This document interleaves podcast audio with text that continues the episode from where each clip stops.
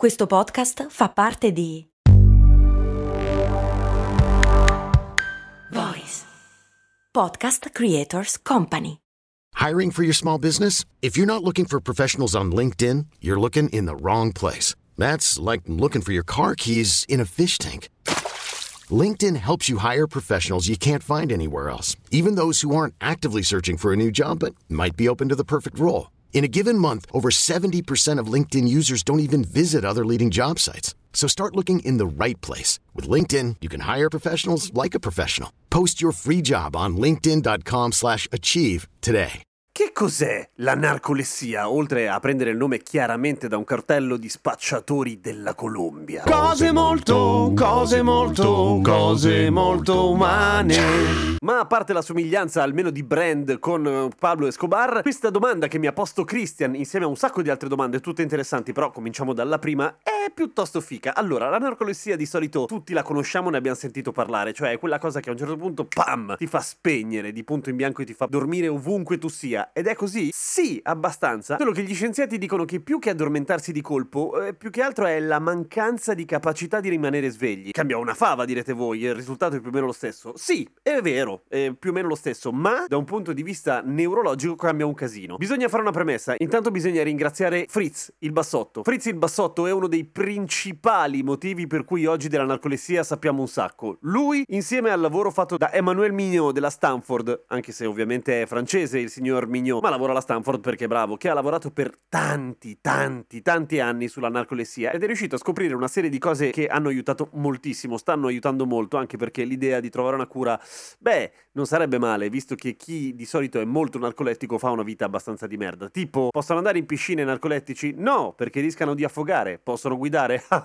Figurati. Ovviamente no, perché uno dei sintomi, degli effetti della narcolessia, oltre a quello di addormentarsi, è anche di rimanere paralizzati oppure cataplettici, cioè che i muscoli si rilassano tutti contemporaneamente insieme, sei in piedi cadi come un sacco di patate. Allucinazioni ipnagogiche, cioè inizi a sognare prima di aver preso sonno e ti caghi addosso perché vedi delle cose che a volte sono bruttissime, a volte in modo del tutto random, a volte scatenato da forti emozioni, stress, tensioni, ma anche grandi risate, per esempio. Pensa che fregatura. Mica una vita facile quella lì, eh. Comunque, quello che è riuscito a capire il dottor Mignot è che tutto c'entra con l'ipotalamo. L'ipotalamo è quella sorta di centralina che abbiamo nel cervello che regola il sonno, l'appetito, la sete, un sacco di cose, insomma. Perché all'interno dell'ipotalamo c'è un mucchietto di cellule cerebrali, un mucchietto piccolissimo, cioè 10.000, 20.000 al massimo, che in termini cellulari sono davvero, davvero, davvero poche, che producono una sostanza, un neurotrasmettitore che si chiama oressina oppure ipocretina. E naturalmente noi la chiameremo ipocretina perché fa molto più ridere. L'ipocretina accende tutto il cervello. Allora, quando l'ipotalamo produce l'ipocretina, è un po' come se avviasse tutte le parti del cervello che iniziano a produrre tutti gli altri neurotrasmettitori. È fondamentale l'ipocretina, nonostante il nome, e regola non solamente la veglia e il sonno, ma anche i sogni. Ed è per quello che ogni tanto, se sballa l'ipocretina, chi soffre di narcolessia inizia a sognare a caso. Pensate voi di starvi rilassando un momento sul divano e iniziate a vedere cose, non immaginarvi, vedere cose lì con voi, che possono essere anche incubi.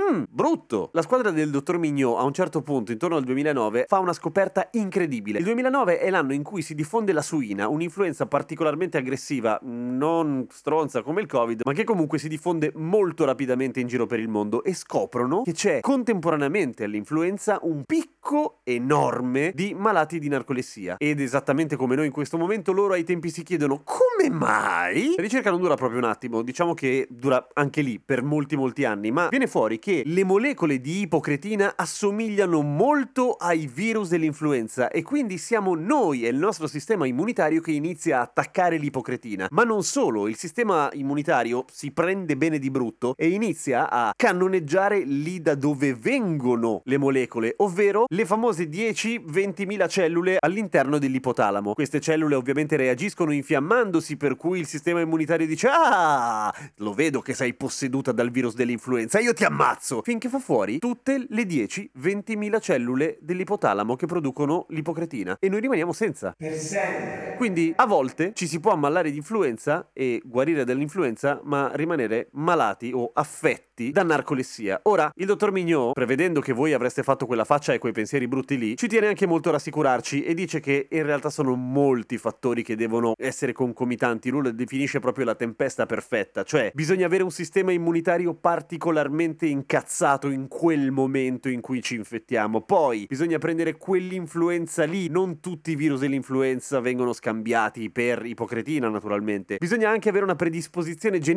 e poi il più importante dei fattori, il quarto, la sfiga. Per cui noi pensiamo positivo, pensiamo che adesso la suina uh, fa parte del passato e per cui non c'è problema. Non ce n'è suiniddi. Ma per il fatto che ci siano persone che si possano addormentare decine di volte, che poi non è proprio un addormentamento, ma una sorta di spegnimento momentaneo durante il giorno che può durare da pochi secondi a tre quarti d'ora, beh, ahimè, quella roba esiste. E ovviamente un narcolettico non ha una vita normale uguale a tutti gli altri. Per cui, ehi, dottor Mignot, grande, continua così, troviamo una cura. Ah, ma il bassotto Fritz No, niente, perché siccome anche i cani possono essere narcolettici insieme ai tori e ai cavalli, il bassotto Fritz era quello che eh, è stato studiato di più dal dottor Mignot e ci auguriamo che non abbia sofferto nel, processo e che si sia solo addormentato un sacco di volte fra le coccole di tutti quanti. A domani con cose molto umane. Oh, psst, svegliati.